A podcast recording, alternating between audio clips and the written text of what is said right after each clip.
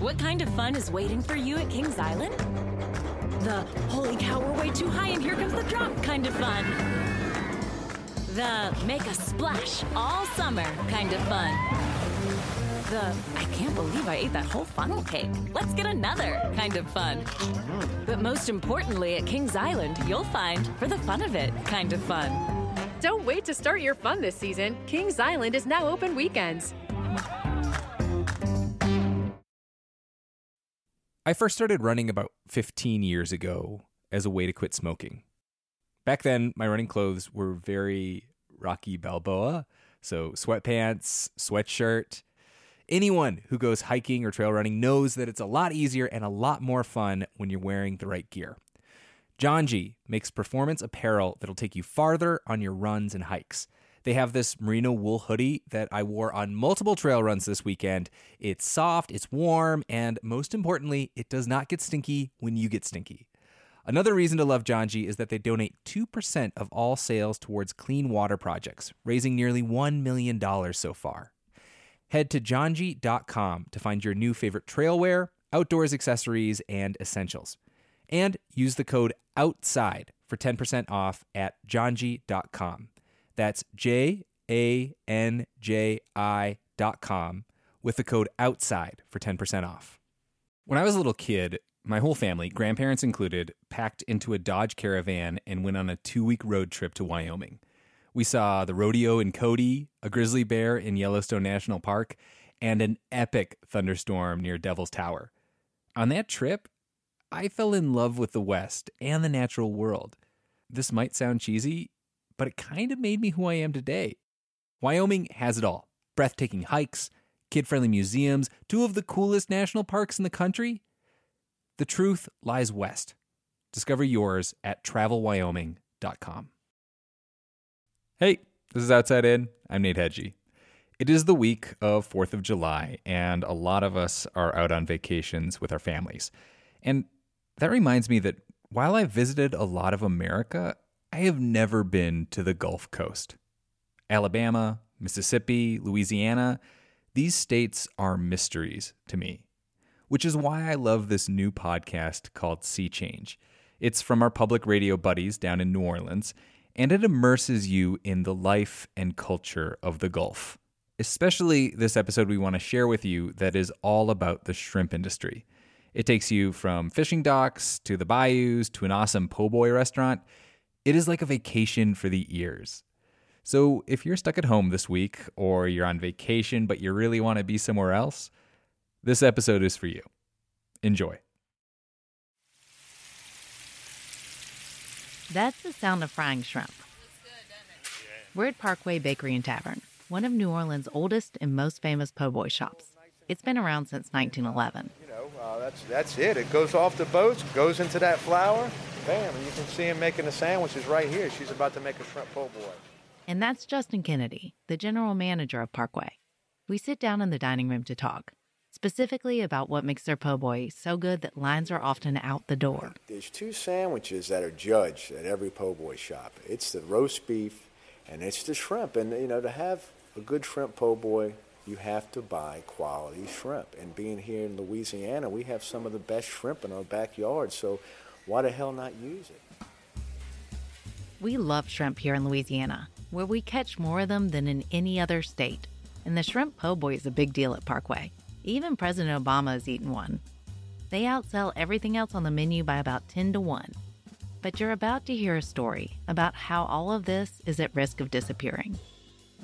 While it may not feel like it here at Parkway, where the kitchen is pumping out 1,500 pounds of wild Gulf shrimp every week, a beloved industry is on the verge of collapse. If the shrimping industry went away here in South Louisiana, it would be.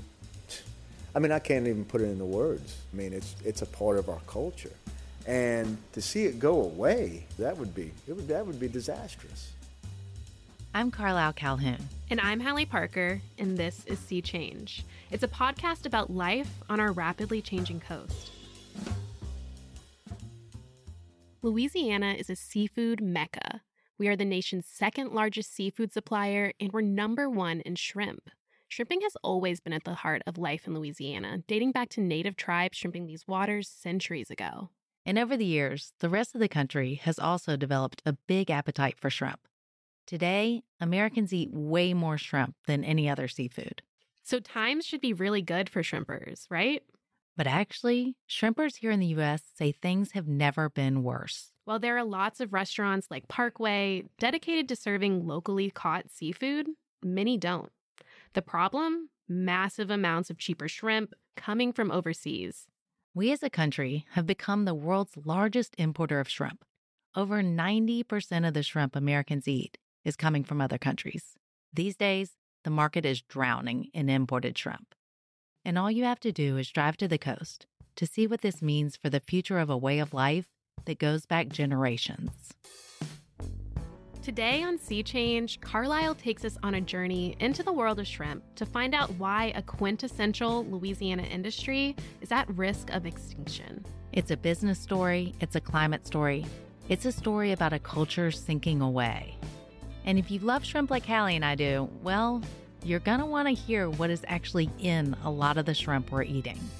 That's coming up today on Sea Change.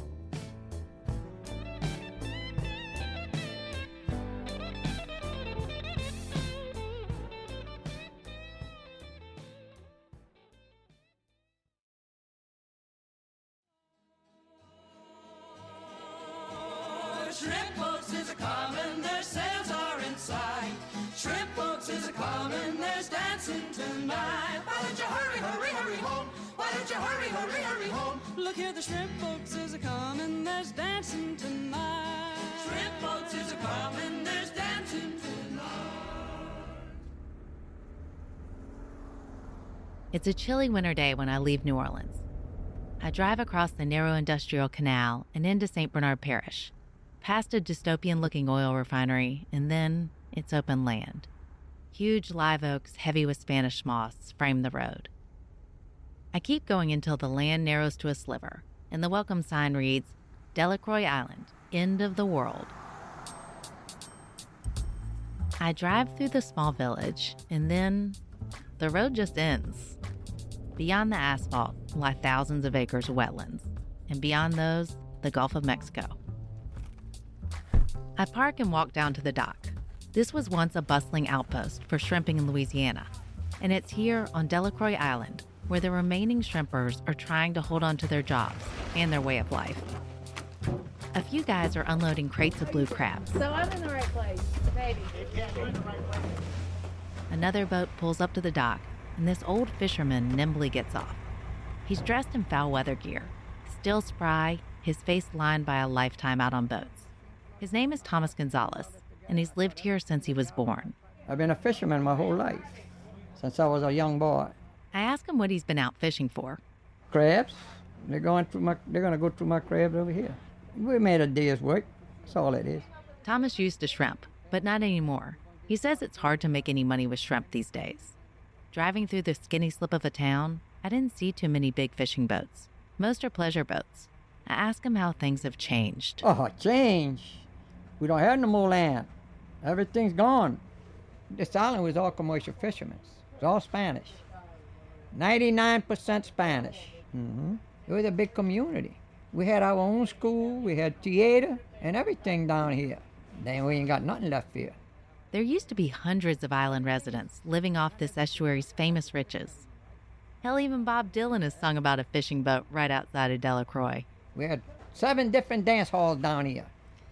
Every Saturday, Louis Armstrong, and you must have heard of him, jazz band from the city, he didn't drive down here. They used to go get him. They changed it every Saturday, different place on this island. How many people live here now? Now, they might have maybe 25 or 30. That's about it. I heard about Delacroix Island from Acy Cooper. He's the president of the Louisiana Shrimp Task Force.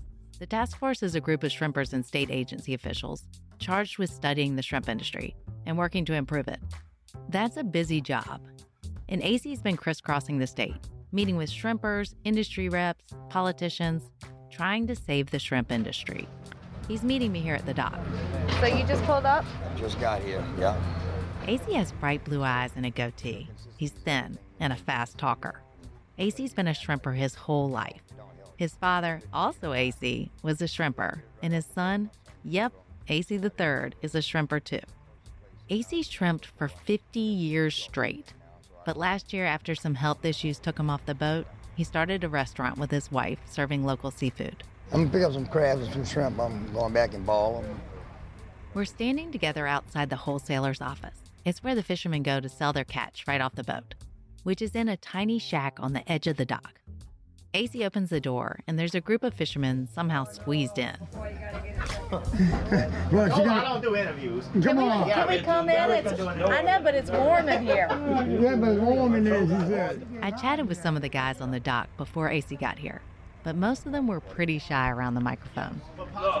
Y'all gonna let me in? Yeah, climb out. Oh, Acy With Acy here, though, they warm up to me a little bit and decide I can come in. I tell them I'm here to talk about the state of shrimping.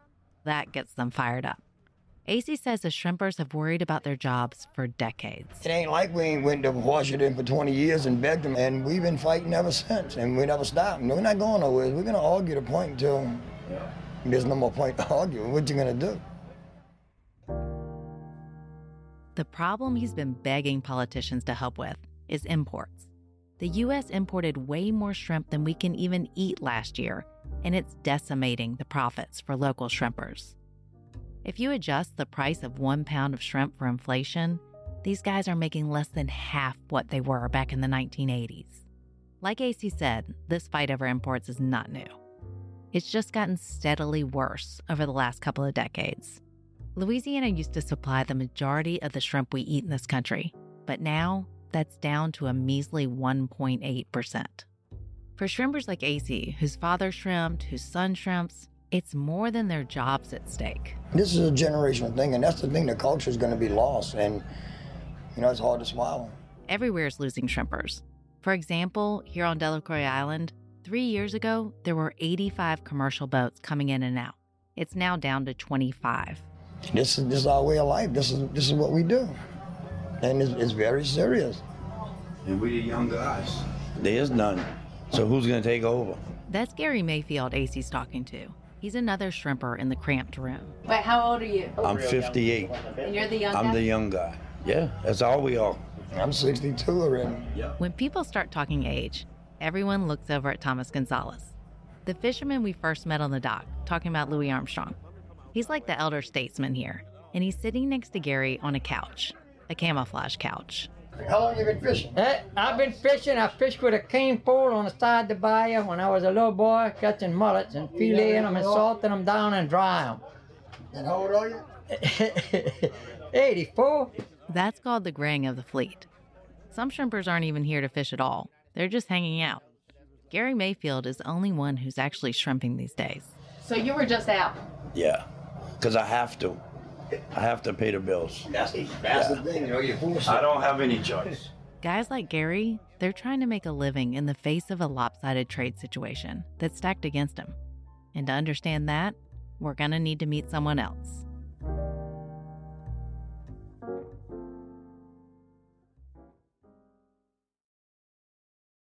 Eddy Hayes is an international trade lawyer, and we're sitting in his office in downtown New Orleans. I'm gonna run and get a coffee though. Do you want water, or coffee? If it's time to talk international trade, I'm definitely going to need a coffee. Eddy's worked on all kinds of thorny trade issues over the years, including representing the shrimp industry. And he also teaches this stuff at Tulane Law School. So I'm hoping Eddy can help me understand how shrimp imports took over the industry. He's watched shrimpers battle for their livelihoods for years. You know, unfortunately, this industry goes from one crisis to another. That's sort of how they've lived since the major uh, volumes of imports started coming in. And so you're really starting to see panic. I've heard a lot of desperate pleas over the past, you know, 17 years that I've been working with this industry, but these cries are a little bit different. The tone's different, and it worries me. His concern is the commercial shrimp industry in Louisiana will totally collapse. Up through the 1970s, American wild caught shrimp still accounted for about 70% of the U.S. market. Back then, shrimp was an expensive dish, like the classic shrimp cocktail with a handful of shrimp artfully displayed with cocktail sauce and a high price tag. But shrimp isn't a luxury anymore. Now it's almost like a side item. All you can eat, and you know, there's a 30 little little shrimp on the plate. Louisiana shrimp and wild caught generally, they're not the same as farm shrimp. Eddy thinks they're way tastier, but that doesn't necessarily mean people are willing to pay more for them. In a lot of industries, you'll see niche products obtain a higher price.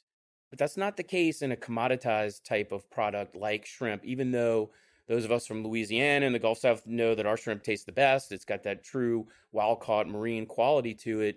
Ultimately, consumers and, and in particular restaurants and things like that, they don't necessarily care. It's all about the price.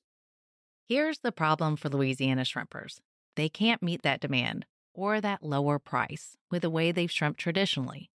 Picture guys like Gary going out to the bayous and oceans to catch shrimp. Shrimp are wild creatures, and there's a finite number of them. Plus, their availability rises and falls in cycles. Shrimping is not always predictable.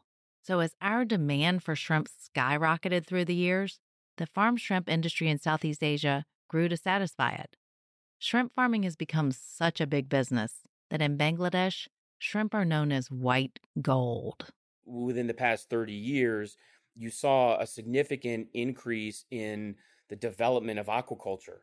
American shrimpers are competing against a whole different system. We have some of the strictest fishery regulations in the world, much stricter than anywhere we import from. That's one reason these countries can produce shrimp a lot more cheaply. You know, most oftentimes any rules or regulations are lessened for them because it's such an important economic aspect of their economy that they tend to look the other way on all kinds of different practices. Practices like wiping out this really important and fragile ecosystem, mangroves, and replacing them with shrimp farms. Shrimp farms create a huge amount of water pollution. Plus, the bigger system around shrimp farms is known to use forced and child labor. And when it comes to climate change, imported farm shrimp creates more carbon emissions than any other protein other than beef and lamb. Of course, wild caught shrimp, like we catch here in Louisiana, it's not perfect for the planet either. Fishing boats use a whole lot of diesel after all. But still, experts rank it as way more sustainable than imported farm shrimp. The consumer, when it faces the choice of purchasing domestic shrimp versus imported shrimp, it's a much more complicated and in depth purchase than, than most consumers think. It's just a totally different process getting farm raised shrimp versus wild caught to your plate. Some of these shrimp farms cover thousands of acres, and the shrimp is raised like a crop. They're able to yield more shrimp when it's grown utilizing feed and assuming that they utilize good practices in keeping the shrimp healthy, they can harvest, you know, a whole lot more than we can produce here in the United States. That in and of itself would be okay, putting aside environmental, human rights, other issues like that, if they were playing by the rules. And that's where the problem comes. Because many companies in foreign countries are not playing by the rules. Shrimp is sort of the textbook example of an industry that's been displaced and harmed by unfair trade practices. There are two big illegal trade things going on that end up hurting shrimpers here. The first is called dumping. Okay, it's not a very cute term, but it's actually an official one. It means countries are selling their shrimp into the United States for less than they could at home. Why? The real motive is that you can drive out your competition, you gain market share, and then at some point you own the market and control the pricing. On behalf of the U.S. shrimp industry, Eddy sued countries for dumping, and he won against four Asian countries, which means those countries are supposed to pay penalties and, in theory, stop dumping so much cheap shrimp on our market. But we've continued to see volumes increase. That's because these countries, they're mostly not paying the fees. They found ways to get around that. Then Eddy tells me the second big problem he says these governments often illegally subsidize their shrimp farms, and so they're able to sell to us for artificially low prices and undercut U.S. shrimpers. And that, in my opinion, is driving the volume, which is driving the price down here and, and what creates the losers. Acy and Gary are certainly not losers, but they are losing their livelihoods and their way of life. Coming up, we head out into the bayous on a shrimp boat where we see the effects of another threat to the shrimp industry and to life in coastal Louisiana climate change.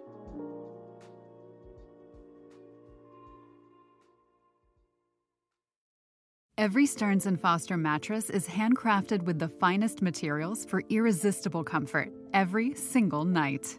Now, save up to $800 on select adjustable mattress sets only at stearnsandfoster.com. Lesser savings may apply.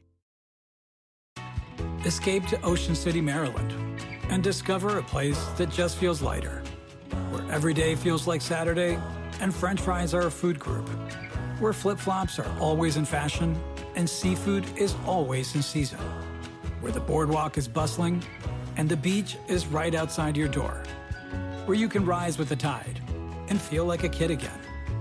Ocean City, Maryland, somewhere to smile about. Book your trip at OCOcean.com.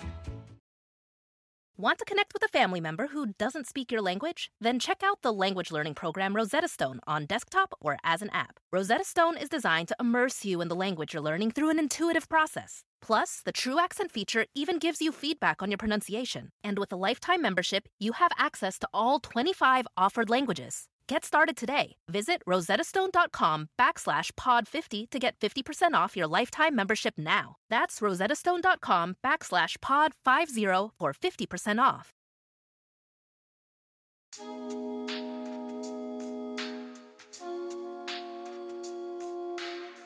I wanted to go out on a boat to see a shrimper in action, to better understand this way of life that could soon be lost. But it was near impossible to find a shrimper actually shrimping.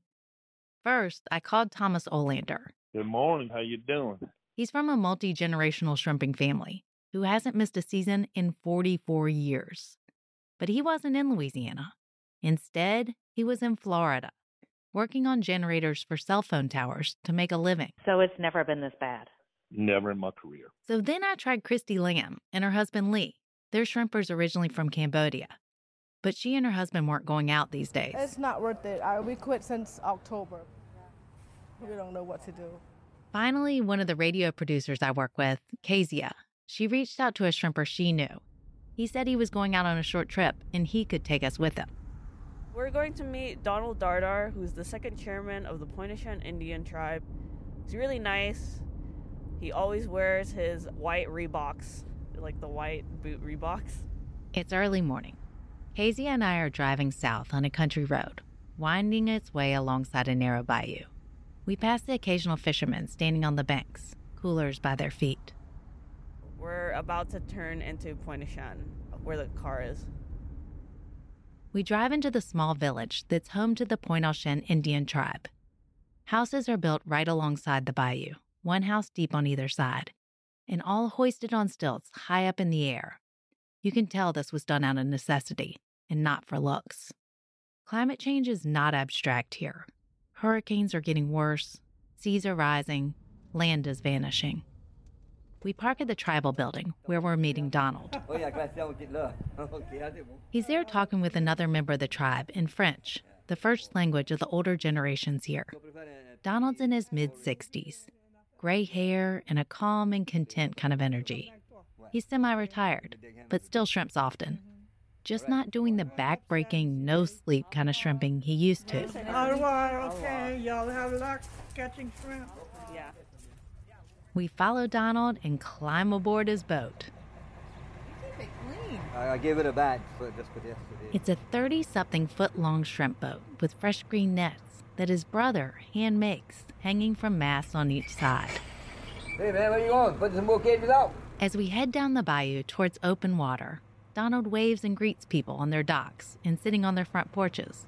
Most of them are family. Uh, nephew right here, my brother's boat, cousin's boat, brother-in-law's boat. You have a lot of family here. All family. Yeah. Crab traps are stacked high on the banks, and blue tarps cover the roofs of some of the homes. Hurricane Ida made a direct hit here in 2021, and most houses were completely destroyed. People are still living in FEMA trailers next to the carcasses of their old homes. Donald told me despite the destruction, almost everyone returned. This is their home here on the bayou, their tight knit community. People don't want to move, but they feel climate change bearing down on them, a global force with local personal consequences. It's not too different from how imported shrimp threatens their way of life. Donald points out an industrial building built right on the bayou. Yeah, that was a shrimp processor when they built it. Now they're working oysters right now. They don't ever process shrimp now. Not no more. can't compete with that overseas uh, shrimp. That's messing us up, that overseas stuff. Almost everyone in Point Au makes their living from fishing, mostly for shrimp and crabs. And pretty much every house has a working dock in front of it. We leave the village behind. The bayou widens as we motor beyond the protection of the 12 foot levees. It's a beautiful, sunny, and warm day, but there's a dense wall of fog over the bay in front of us. Some other shrimpers come on the radio. Rodney and Joe are also from Point Chien and are out too.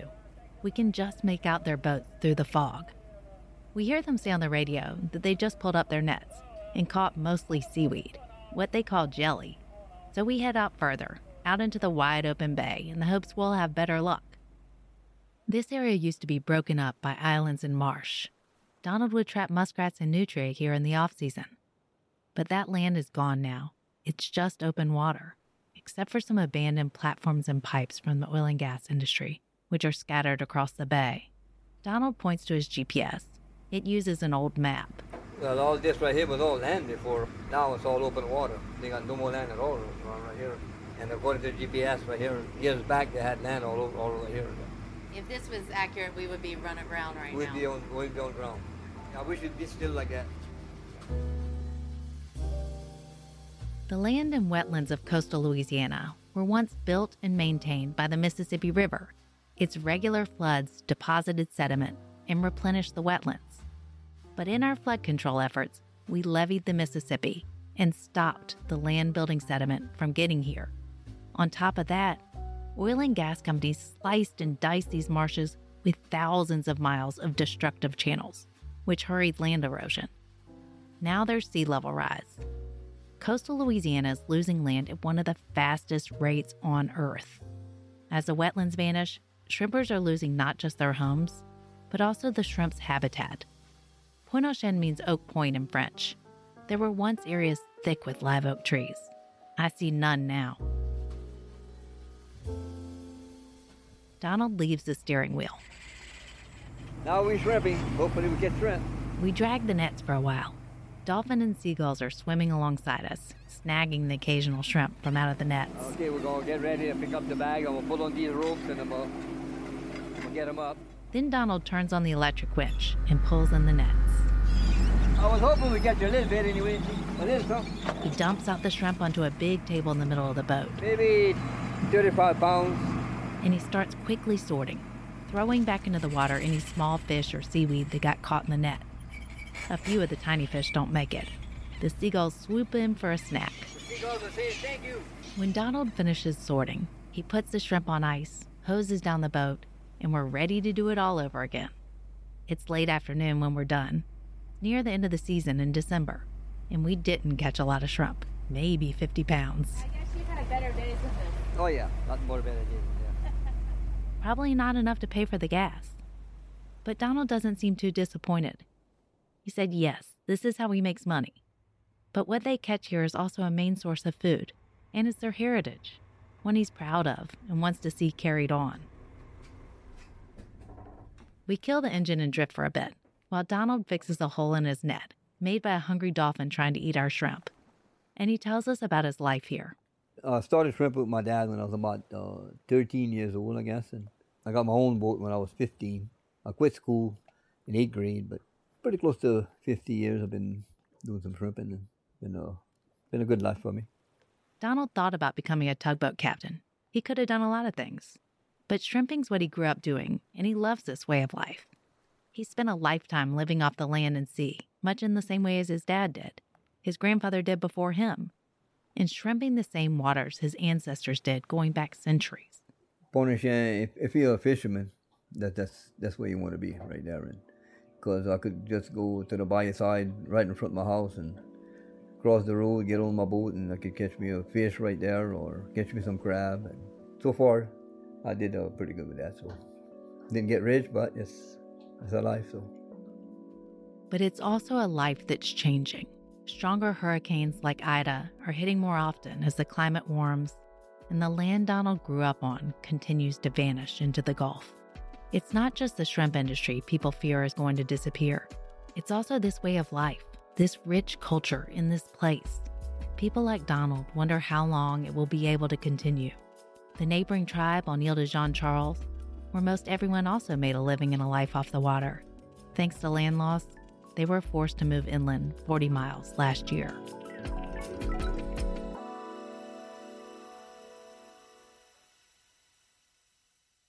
So, Carlyle, you've taken us on quite the journey to understand what our Gulf shrimpers are going through. We've learned about the effect of these gigantic global systems and markets on shrimpers who have grown up in the business and really don't seem to know any other way to live. My head's spinning a little bit. Oh, mine is too. There's just so much going on for shrimpers. There's everything you just said, and then there's also the land loss and hurricanes and the growing impacts from climate change. These shrimpers are just dealing with so much. And then there's another layer, if if that's not enough. I don't think I want to hear it. Yeah, you probably don't, and I didn't want to hear it either. But it's actually something we really need to know about. So I first heard about it from Gary Mayfield on Delacroix Island. Do you remember him? Gary, he was the one who was actually still trying to shrimp. Yep, exactly. That's the one. So Gary went to Walmart recently and he wanted to show me this photo on his phone. It was of a bag of frozen shrimp.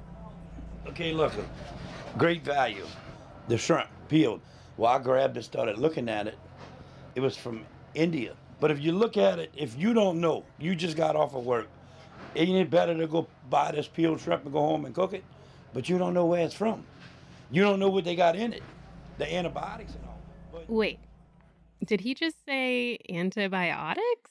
Is that true? Well, I was wondering the same thing. And you know, I'm a shrimp lover. I eat it all the time. And I know that's true for a lot of people. So, of course, I wanted to dig into this. And I first called up Steve Morris. He's with the Government Accountability Office, which is the investigative branch of Congress. They're like basically a watchdog agency. And they come in if there's an issue of national concern, like the safety of imported shrimp, and they conduct investigations. And at this point, they've been investigating imported shrimp for over 20 years. That's a long time. So, Steve's been leading the GAO's investigations, and he explained to me the biggest problem stems from the way shrimp is grown in farms. And often that occurs in very confined conditions, which can lead to high rates of disease. What happens is that farmers basically are treating their seafood with various types of drugs, such as antibiotics, to improve the survival rate. Okay, so we know that shrimp farms are already causing problems with the market and environmentally, but now there's another reason why some of them are problematic. Yes, exactly. And the antibiotics they're using are actually illegal, both here and in a lot of the countries where they're operating. If these antibiotics are used, how dangerous are they? So, Steve told me they can cause a range of negative health effects. They can be pretty minor, like allergic reactions. They can lead to more serious consequences, like antibiotic resistance. And then some of the drugs found in shrimp have even been linked to cancer. It's a pretty big deal, which is why they've been looking at this for so long. Yeah. And do we know how much tainted shrimp is actually coming into the country? No, we actually really don't.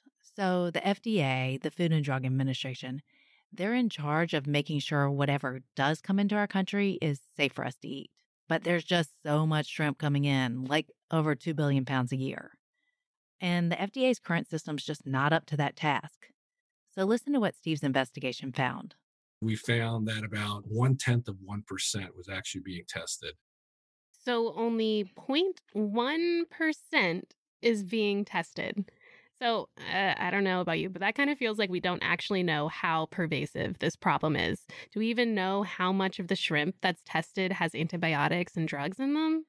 Well, we don't really know because we're testing so little of the shrimp. But I'll say multiple studies have shown pretty high rates of drugs and antibiotics in the shrimp that actually does get tested. So the GAO's investigation found that 12% of the shrimp that was sampled contained illegal drugs and antibiotics in them. And then there was another study actually done here at Louisiana State University back in 2017.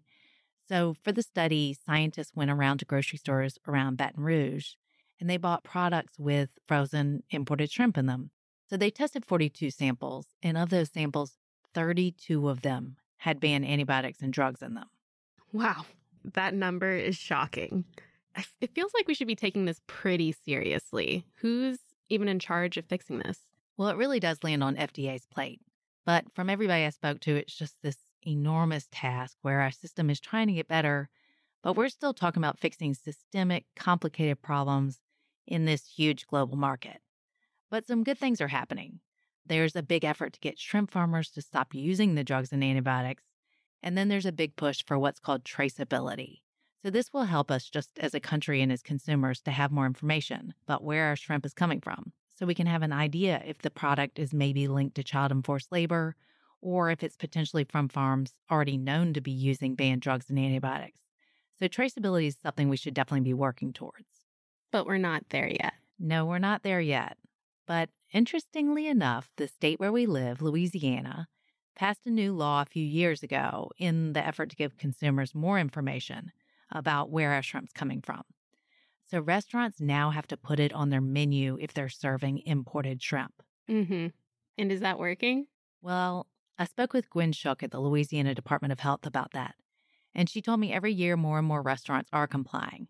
I should say, though, the department did cite 411 restaurants last year for not following the law. Mm-hmm.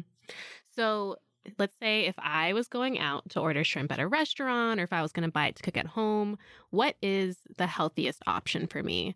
I'm guessing fresh, local, or American wild caught shrimp. Yep, yep, you got it. If you can find it. And that's kind of a problem. Yeah, when it comes to getting it, I feel like that can be kind of hard to do, even here in New Orleans. I totally agree. And the shrimpers I talked to spoke about the access problem too. But some places here are making some pretty bold moves to change that. And you're about to hear about it. Please tell me it's good news. Halle, it's finally good news. And it's coming up next.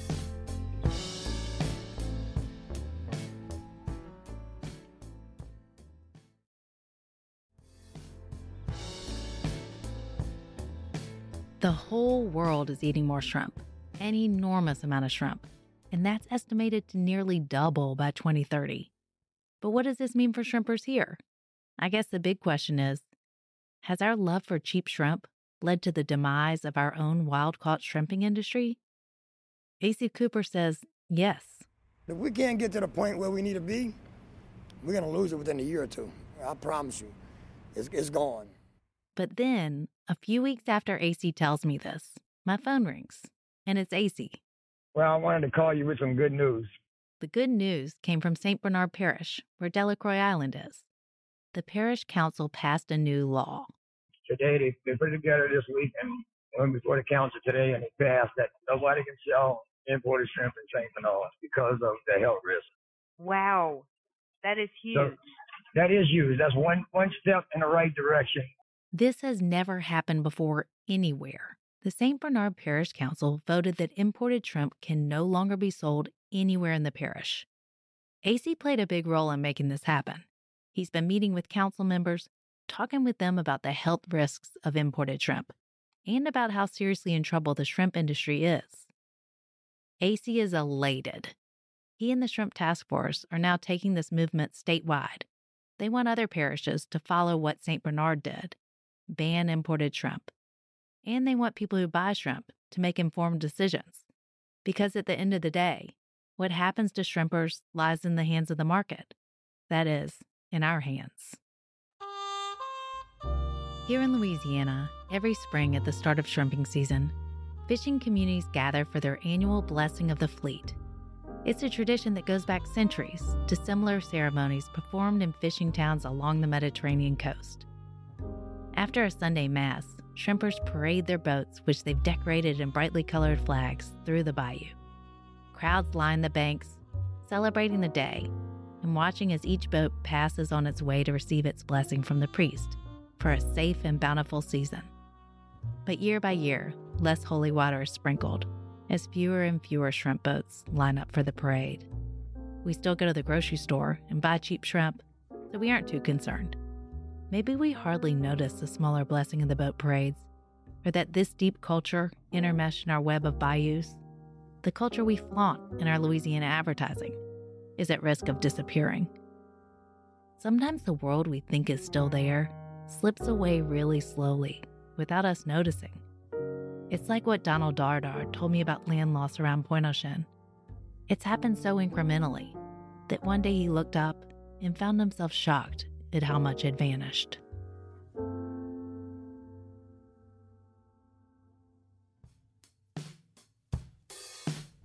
Thanks for listening to Sea Change. This episode was reported and fact checked by the one and only Carlyle Calhoun, with editing help from me, Halle Parker, Patrick Madden, Rosemary Westwood, and Eve Abrams. Our sound designer is Maddie Zampanti. Casey Sutalin handled promotion. Sea Change is a WWNO and WRKF production. We're a proud part of the NPR Podcast Network and distributed by PRX. To see photos from our trips with Louisiana shrimpers and find links to learn more, check out our website, wwno.org slash podcast slash sea change. Sea Change is made possible with major support from the Gulf Research Program of the National Academy of Sciences, Engineering, and Medicine. WWNO's Coastal Desk is supported by the Walton Family Foundation, the Moreau Foundation, and the Greater New Orleans Foundation.